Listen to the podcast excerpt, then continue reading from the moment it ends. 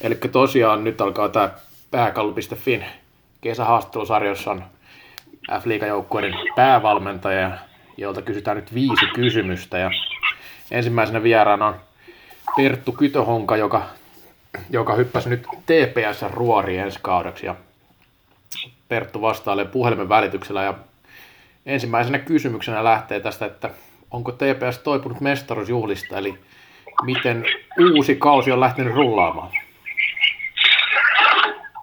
Kiitos kysymästä. On lähtenyt oikein positiivisissa merkeissä, että joukkue oli tuossa, tuossa tuota, piti sopivan mittaisen tauon mestaruus, mestaruus tai tuota, finaalien jälkeen ja, ja osa sitten lähti harjoittelemaan, jotka oli aikaisemmin jo lopettanut sitten tota autensa, niin siinä sitten taas niin samanaikaisesti sivussa. Ja nyt on yhdessä painettu tuosta toukokuun loppupuolelta asti ja, ja tota,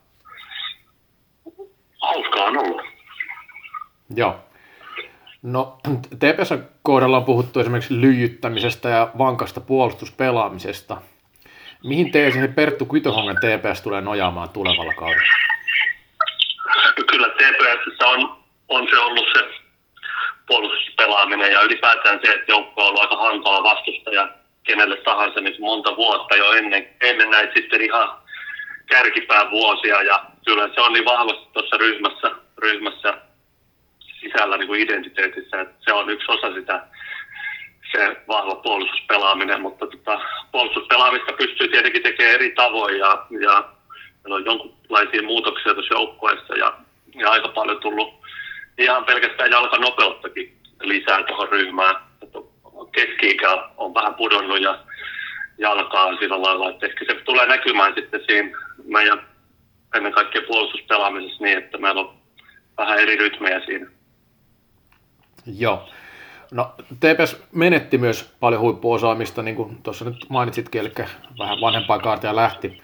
Mutta jos olisit saanut pitää yhden pelaajan, niin kenet olisit ehdottomasti pitänyt perusteluiden kerran?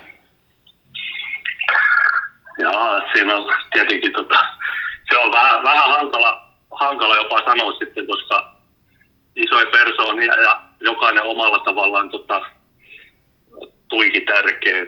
nyt, on, nyt on aika hankala. Tässä on sanotaan, että Hautaniemi Mikko oli, oli tota, päätöksensä tehnyt niin kauan sitten, että, että hän, hänellä niin kuin, häntä turha haikailla.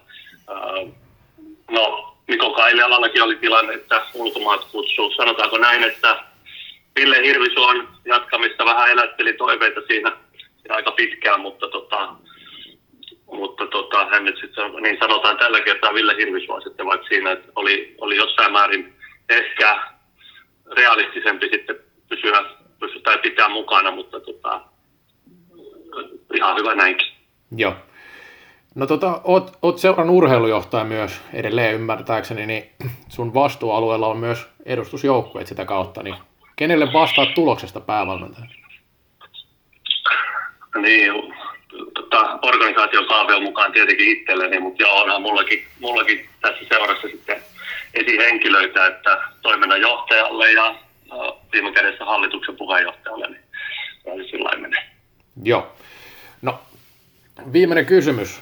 Jos, jos kassa olisi rajaton ja voisit hankkia ihan kenet tahansa pelaajan maailmassa, niin kenet ottaisit ensi kaudella joukkueesi muualta?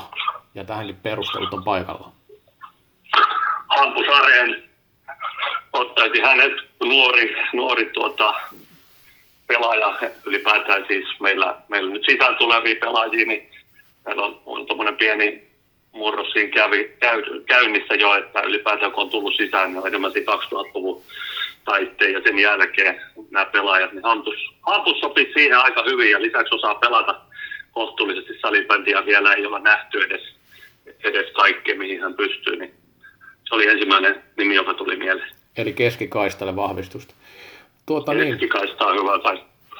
Tuota niin, ei mulla ole enempää kysymyksiä tähän liittyen, eli voisi sanoa vaan tässä, että hyvää kesän jatkoa sitten Turkuun myös, tai Mynämäelle, mihinkä, mihinkä se nyt pitääkin toivottaa. Joo, Mynämäellä sitä vietetään nyt enemmän pikkuhiljaa kesälomaa aloitellaan, mutta kiitoksia. Kiitoksia.